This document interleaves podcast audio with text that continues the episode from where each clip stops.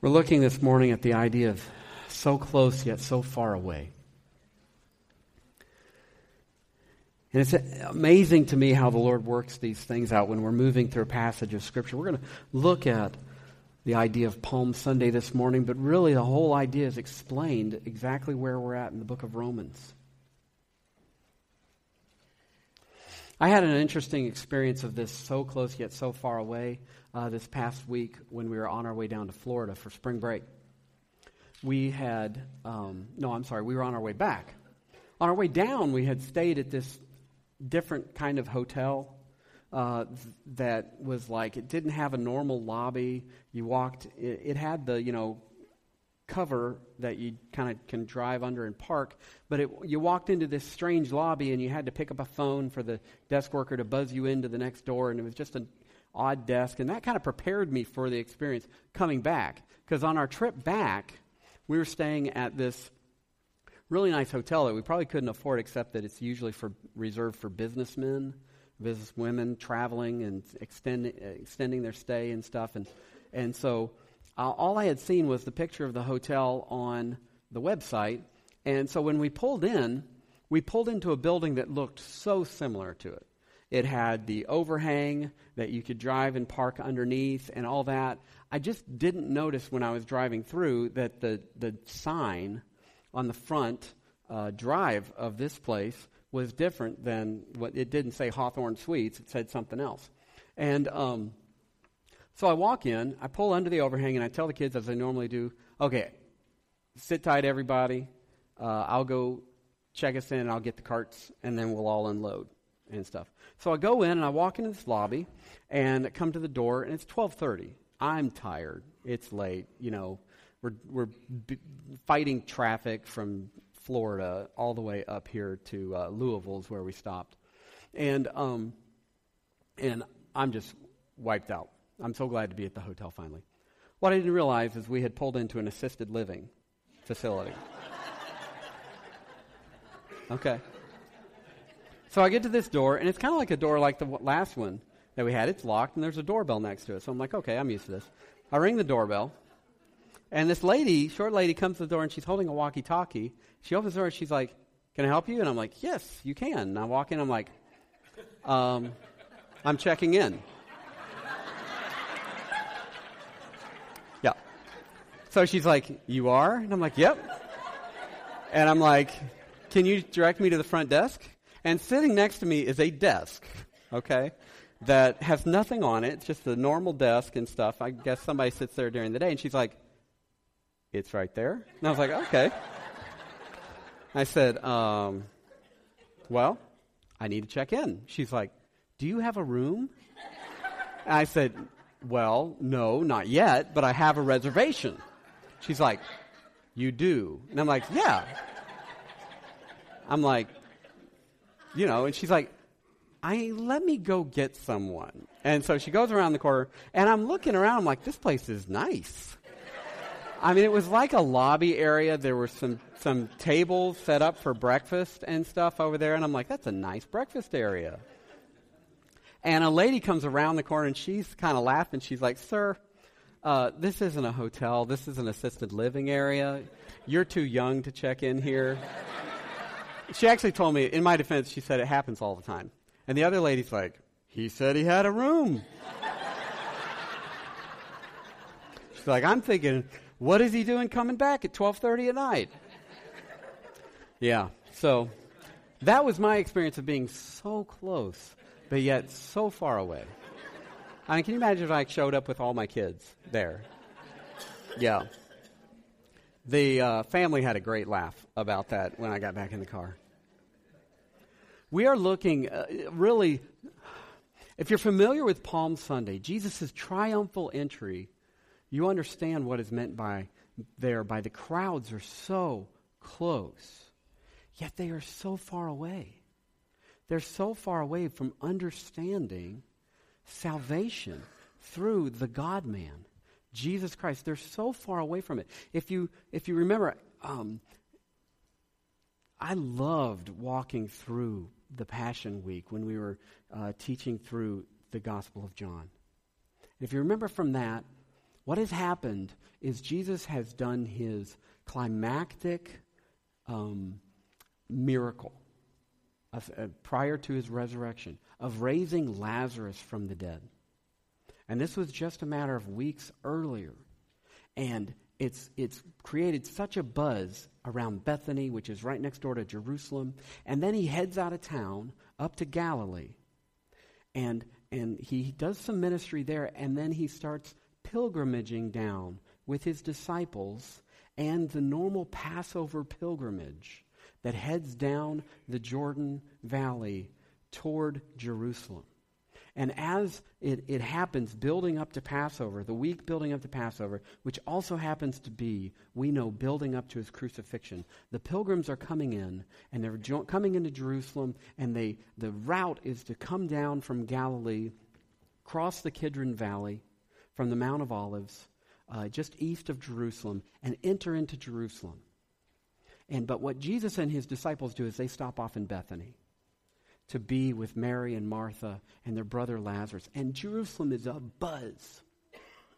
The question is saying, will he show up? Will he come here? And people are saying, uh, so much they're saying, we want to see Jesus and we want to see Lazarus. We want to see this person that, that he raised from the dead. That in their blindness, the, the Pharisaical rulers are planning not only to put Jesus to dead, death, but also to put Lazarus to death. I mean, what blindness.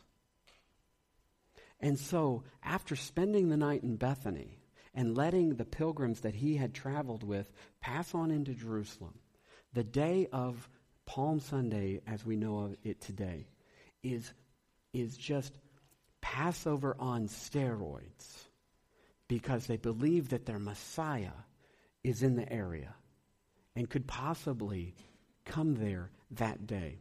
And so, here is what we read in Luke 19, starting in verse 36. And this is after uh, his disciples go and get the colt for him to ride. It says, As he rode along, they spread their cloaks on the road. And he was, as he was drawing near, already on the way down the Mount of Olives, the whole multitude of his disciples, broader than his twelve disciples, began to rejoice and praise God with a loud voice for all of the mighty works that they had seen, saying, Blessed is the King who comes in the name of the Lord, peace in heaven and glory in the highest. And, and so, as I mentioned, this was tradition that those who were already in Jerusalem for Passover would kind of come out and would meet the pilgrims that were coming into Jerusalem each day, coming down the Mount of Olives, crossing the Kidron Valley. And it was a big hoopla, it was a big uproar. But this was like they'd never seen. How this was hyped up, how this was, was, was in, uh, brought about by the spreading the word and people that had traveled with Jesus and his disciples and had been watching him do miracles like healing blind, blind Bartimaeus in Jericho on their way there to Jerusalem. Laying their cloaks on the road, it, it, it, it symbolized their submission to Jesus as king. Waving palm branches, which we're told about in other accounts, symbolized Jewish nationalism and victory. This phrase, blessed is he who comes in the name of the Lord, is from Psalm 118, 25 through 26. And it's a prayer of blessing for the coming messianic kingdom. Other accounts were told, as Jeff read this morning, Hosanna, they're crying out. Hosanna, which in, is Hebrew for save, please save us. Hosanna points to the celebration of Jesus as the political and Davidic Messiah, the bringer of the Davidic kingdom. So we go on reading in verse 39. And some of the Pharisees in the crowd said to him, Teacher, rebuke your disciples. He answered, I tell you, if these were silent, the very stones would cry out. They're, so, so they're saying to the Lord of all creation, tell them to stop praising you like this. And that's why he says, you know what? I'm, the stones would ring out and praise my name if they didn't. Uh, as, as a friend told me once, um, there's a church that actually has stones at their entrance and engraved on it that says, If you don't, they will. If anybody wants to do that, that's fine with me. And so we pick up in verse 41, it says, And when he drew near and saw the city, he wept over it, saying, Would that you, even you, had known on this day the things that make for peace. But now they are hidden from your eyes. For the days will come upon you when your enemies will set up a barricade around you and surround you and hem you in on every side and tear you down to the ground, you and your children within you. Speaking to Jerusalem. And they will not leave one stone upon another in you, because you did not know the time of your visitation. The Old Testament spoke of God visiting as being a day of deliverance, a day that they would be truly delivered. And the irony here is the Jews were celebrating him because in their uh, tunnel vision interpretation or view, just seeing one part of Jesus as the Davidic Messiah, the, the fulfiller of the, the God's covenant with King David, that, that a descendant of his would sit on the throne of the king, his, his, his uh, ancestor King David, and rule for forever. Their, their tunnel vision view of this, the irony is that they saw Jesus as the deliverer of Jerusalem from the Roman rule that was oppressing them. But in reality, because they were rejecting him as the deliverer of them from their sins, the one who didn't bring political salvation, but spiritual salvation, because of their rejecting them, him, the Romans would come just 40 years later and tear the city down and not leave one stone on another. In their greed, in their burning of the temple, the gold that lined the walls would melt into the cracks between the rocks. And in the Roman soldiers' greed, they would tear one rock off of another to get the gold out from in between it. They had rejected their Messiah. Had they rejected him completely? No. Jesus was a good guy. Jesus was giving them what they wanted, right? they were all about Jesus. But they didn't see him as the Savior from their sins. They didn't see their need for that. Less than a week later, the rulers and the crowds would respond to Pontius Pilate, offer to release Jesus from jail and they would say in John 19, 15, away with him, away with him, crucify him. And Pilate would say to them, Shall I crucify your king? And we're told the chief priests answered, We have no king but Caesar. They were going to see what Caesar would do. So, what happened to all of Jesus' fans? Hmm? They go from praising him as their deliverer to wanting him dead by the worst ex- execution known at the time. What happened to all these fans? I believe if we see this morning, the answer is found in Romans 9 30 through 10, verse 4. I love the sound of flipping pages. We read, What shall we say then? That Gentiles who did not pursue righteousness have attained it? That is a righteousness that is by faith. But that Israel, who pursued a law that would lead to righteousness, did not succeed in reaching that law? Why? Because they did not pursue it by faith, but as if it were based on works. They have stumbled over the stumbling stone. As it is written, Behold, I am laying in Zion a stone of stumbling and a rock of offense, and whoever believes in him will not be put to shame. Brothers, my heart's desire and prayer to God for them is that they might be saved. For I bear them witness that they have a zeal for God, but not according to knowledge. For being ignorant of the righteousness of God and seeking to establish their own, they did not submit to God's righteousness. For Christ is the end of the law for righteousness to everyone who believes. So, what happened to all of Jesus' fans?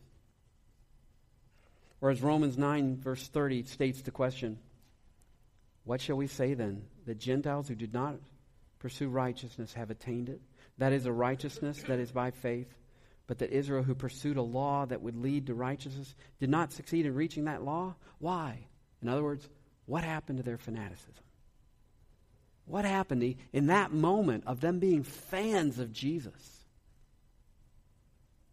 The answer is this while unrighteous people can be saved through faith, self righteous people will be so close to salvation, yet so far away from being saved.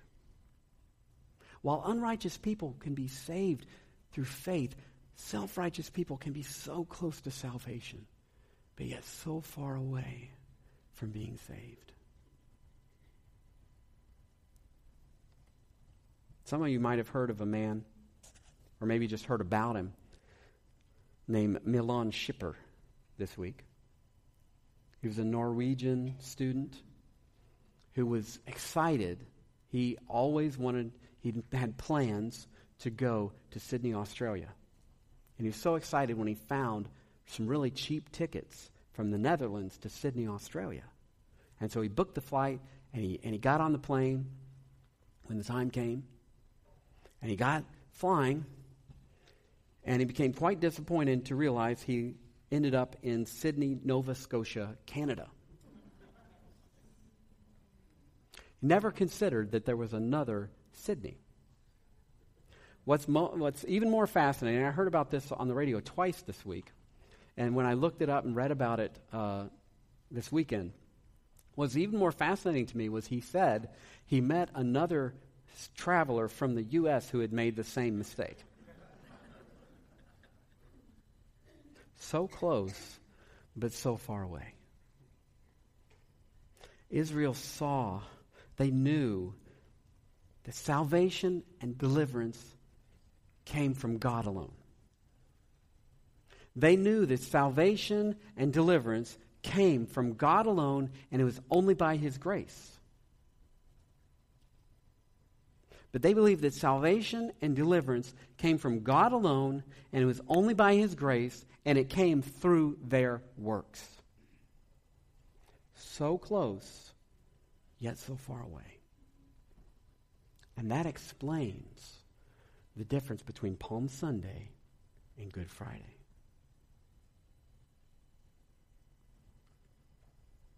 It arrived them nowhere near where they were thought they would be. Still completely separated from God. And that was Jesus' message throughout the week. Bold, loud, and clear. Woe to you! Woe to you! Woe to you! That by the time Friday came, they were ready for him to be done away with.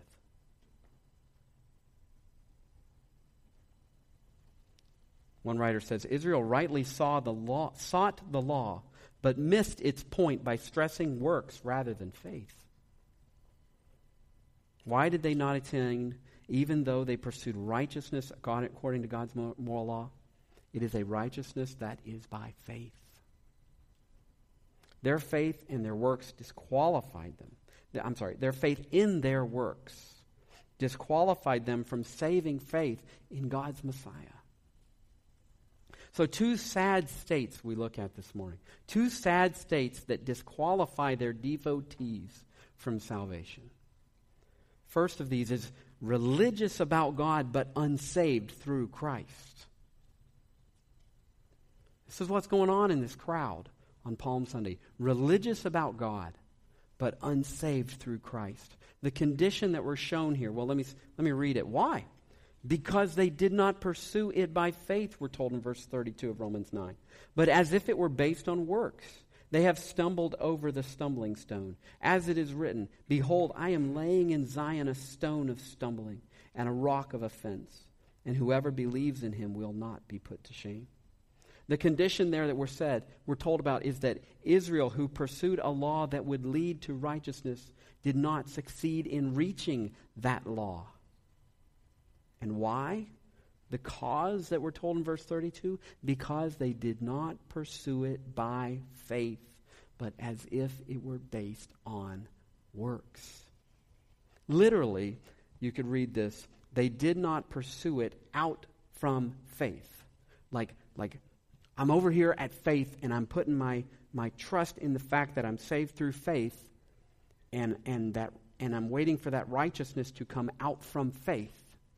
But instead, they, as, it was as if it were out from works, that it was going to flow out through their works. They would have said, they knew the Psalms. They would have said, it's only by God's grace through works. And, and, to be honest with you, there are plenty of churches that will say salvation comes from God. Salvation comes through his sacrifice of Jesus. And it is by his grace. It is by his grace, and you better believe on his grace, and you better do this. And you better not do this, or he's going to kick you out.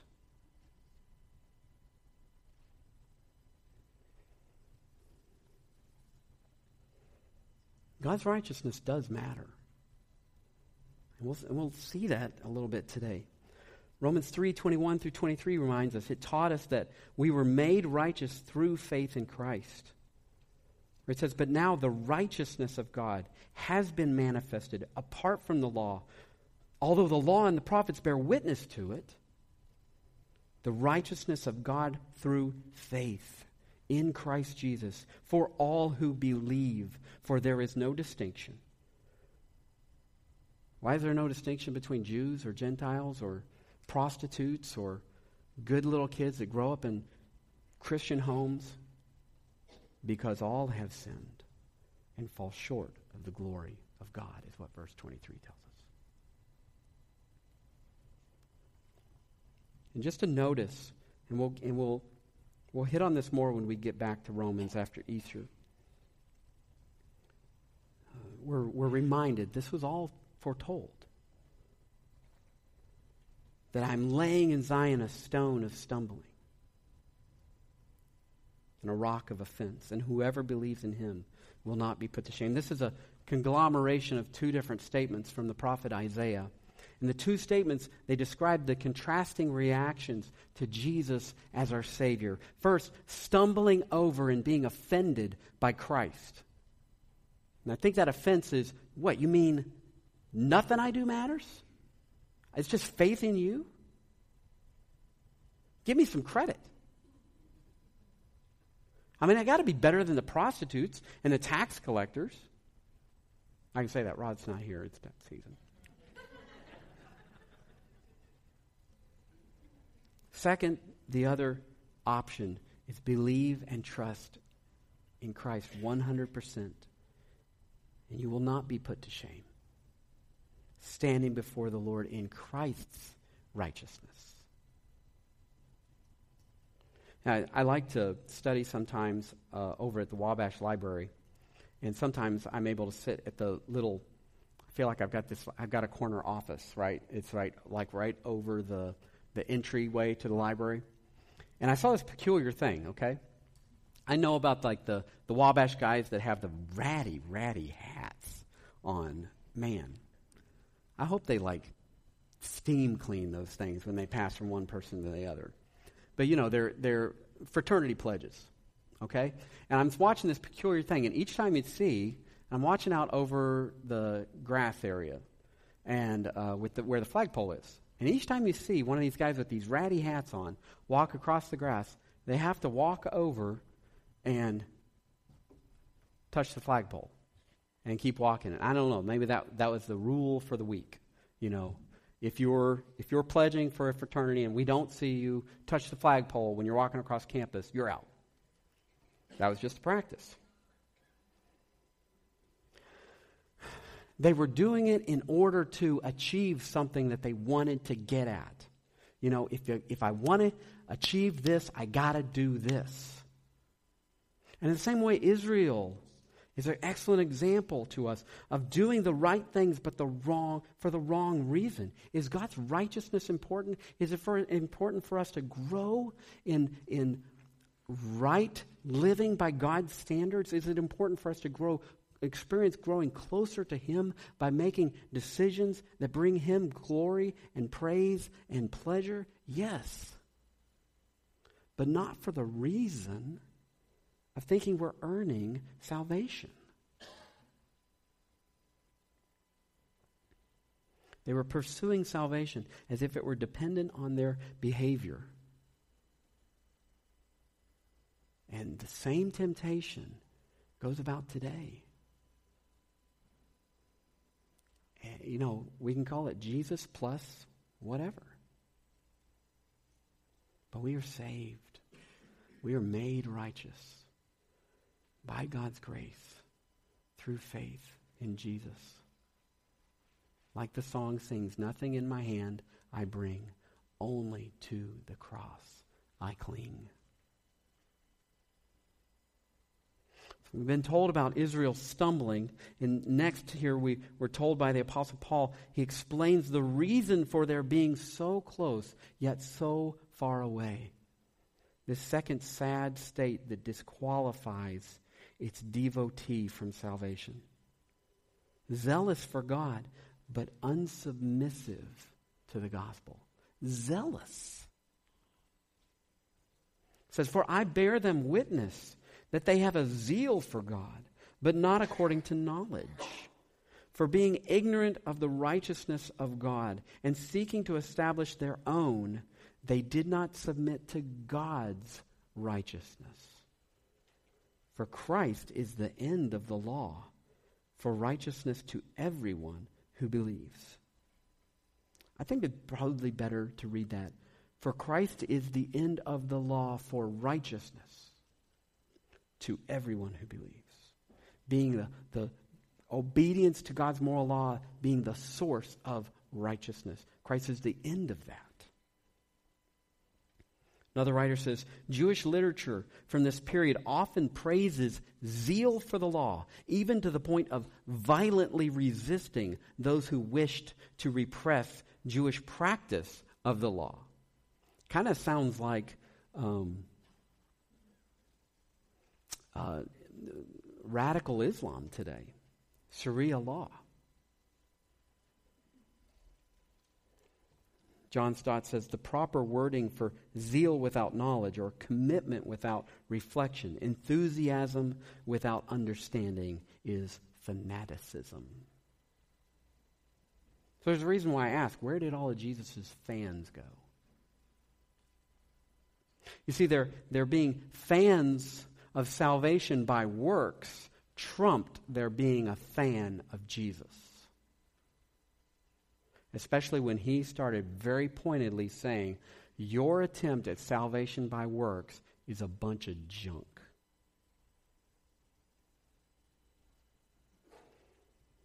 This zealousness without knowledge, zeal without really understanding. It, it reminds me of two kids sitting there saying, My dad can beat up your dad. No way, my dad can beat up your dad. If my kids argued that with probably 95% of the kids out there today, they would be zeal without knowledge.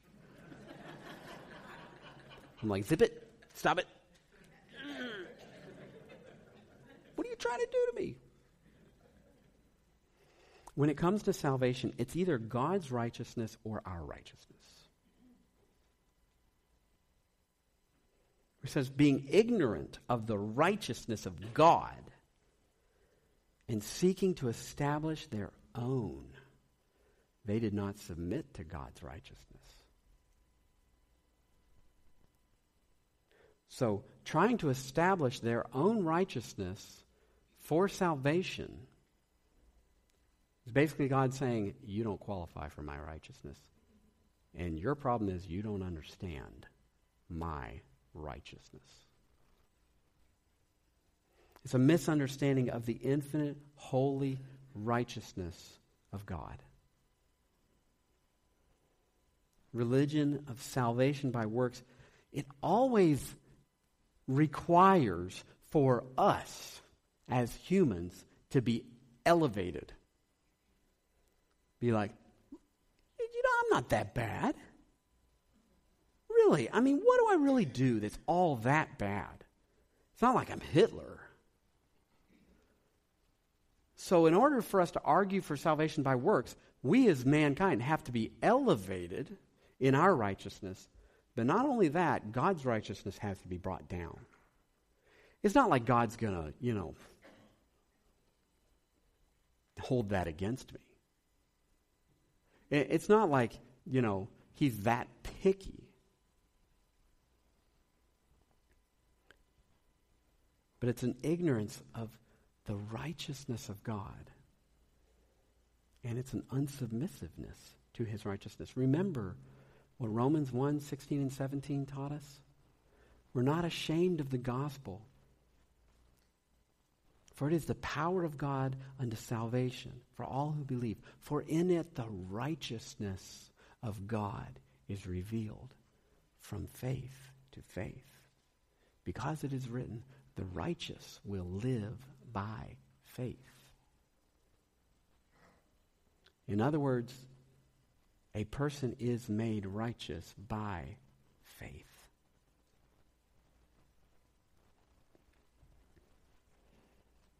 We also see here, when it comes to salvation, the gospel is Christ's righteousness alone.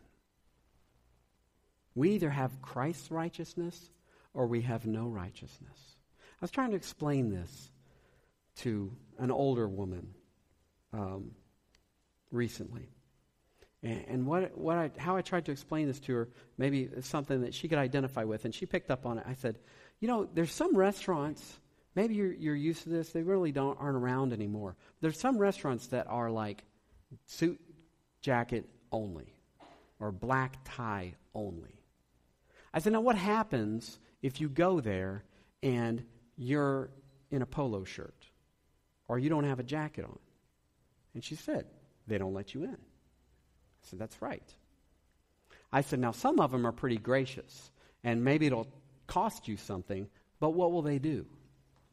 Well, they'll provide you a jacket to wear because they hate to turn you away, but they're not going to degrade their establishment just to let you in. It's, and I tried to tie that over to Jesus' parable about the wedding feast, where it says that, that the, the host, the father, he, he welcomed people into the wedding feast and he gave them banquet clothes to wear. But what happens in this story is that there's one person that he looks over and he says, Why is that person not wearing his banquet clothes? that I gave to him. He doesn't want to. So he said, Get rid of him. And Jesus, in that parable, also was teaching the fact that it is standing in Christ's righteousness alone, a righteousness given to us, a righteousness that we are clothed in, that God graciously offers to anyone who would believe. That it is in His righteousness alone that we are able to stand before him. Christ is the end of the law for righteousness to everyone who believes. This conjunction at the beginning of verse 4, 4 introduces a statement that is crucial to Paul's explanation of Israel's stumbling. In other words, he's saying, let me explain it to you. This is why Christ is the end of the law for righteousness to everyone who believes. The term end here means a, he's the goal. He's the climax. He's what it was all pointing toward. It's like getting to somebody's house and them coming out and you're sitting in your car and they're like, hey, what are you doing? Supper's ready. You know, we invited you over for dinner. You drove over here. You got into the driveway. Come on in. And you're sitting there going, No, I just love your driveway. This is awesome. It's a great view here. Well, the goal of the driveway was to get you to the house, that to get you into it. That's what Paul is saying here. The goal of the law was Christ. And especially in this time orientation, Christ has come. Christ has been our sacrifice. Christ is raised from the dead. Why are you putting your faith in works? Just because, well, the law came from God. Well, the law is a good thing, right? I mean, the majority of the Bible's about it,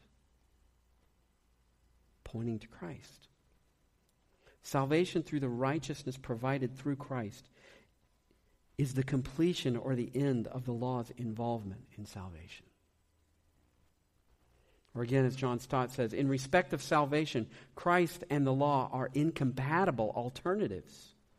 If righteousness is by the law, it is not by Christ. And if it is by Christ through faith, it is not by the law. Now that Christ has accomplished our salvation by his death and resurrection, he has terminated the law in that role. Or as Dr. Leon Morris says, once we grasp the decisive nature of Christ's saving work, we see the irrelevance of all legalism. When I was a kid, now I did a little research and you can still do this. I'm happy to hear that. But you got to plan ahead, you got to make reservations. But when I was a kid, I got to experience climbing up to the crown of the Statue of Liberty. Anybody done that? Climbing the crown of the Statue of Liberty? Pretty, pretty amazing. Pretty neat experience. Um, I think when I was climbing the stairs, I yelled something about being in the statue's dress or something. Was, I was obnoxious. But so you can still do this. And, and so you have the pedestal at the bottom, which is like a building that the statue sits on. And you, t- you, you can take an elevator from the base of the pedestal, the ground floor of the pedestal, up to the base of the statue. And at that point, you're inside the statue. And then you climb the stairs up the statue, and you're able to get to the crown. And the sights that you see from there and everything are amazing. It's an awesome experience. 377 steps it is, just to let you know. I mean, you know, the ones over at Turkey Run, that's 70 steps. This is 377 steps. So do your exercises beforehand. Now, now, what if the parent woke up, woke the family up? They're visiting New York. They're, they're seeing the sights. And they woke up and said, Hey, kids, guess what? We're climbing the Statue of Liberty today. Awesome. Wow, this is great. Yeah, we're going to get to the very top, and we're going to be able to see, like, so much of New York, and, and uh, it's going to be awesome. And so they get there, and they get to the base of the Statue of Liberty, and, and the parents like, Okay, I brought some chalk. Get it on your hands. This will help. I've read. Start climbing. And they start climbing the side of that pedestal. It's ridiculous, right? Both involve climbing, both involve getting to the top, both involve a very, a very uh, high intention goals, if you will. Both involve the statue. And, in a lot of, you know, there's no access, I don't believe, to the inside once you start climbing up the outside. Here's why I tell you about this salvation is by God's grace through faith in Christ. It's not by God's grace through faith in my works. And that ruins it.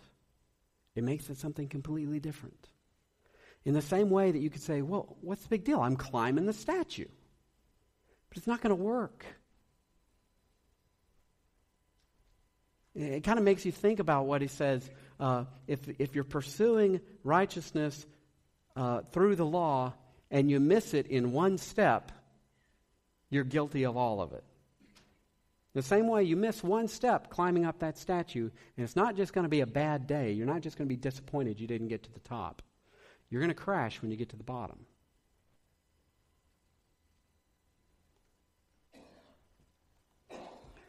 The same way, it's kind of like this. I, I, I think of it like this that elevator in the pedestal is God's grace bringing me into relationship with Him. And the safety of that, you know, ridiculous staircase that now goes up the center. When I was a kid, you know, you climbed up the outside of the interior of the thing. You know, you could jump off and kill yourself. But within relationship with God, being made in Christ, accepting a relationship with Him by His grace through faith in Him alone, I'm brought into relationship with Him. Does it involve growing in His righteousness? Does it involve good works? Yes. Out of gratitude to Him. Is it two step, three steps forward, two steps back a lot of times? Yes. In the safety, in the cover of being in relationship with Him. So, our good works important in relationship to God's grace, in the security of my relationship with Him? Absolutely. But they are not to be confused with me thinking that in my own strength I can get to Him by climbing on my own. And the person that thinks that way need to change their thinking and enter into relationship with Him through faith in Christ alone.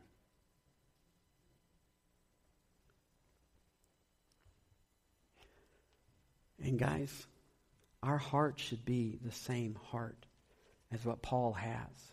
Is this just, you know, preaching to the choir or us just thinking about, oh, you know, and, and I share the gospel every week. Because this is, we can be so close but so far away. With total expectancy that some of you sitting here may just be realizing, I'm climbing on the outside and I'm not in Christ.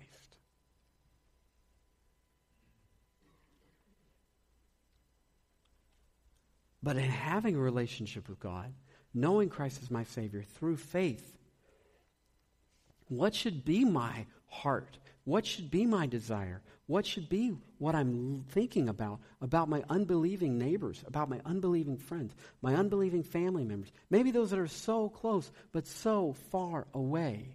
It should be what the Apostle Paul writes in verse 1 of chapter 10. Brothers, my heart's desire and prayer to God is for them is that they may be saved. It's not that they might tweak their theology, it's that they may be saved.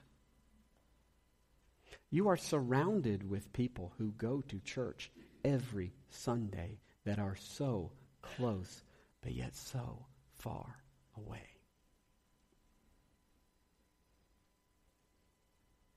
So close, yet so far away.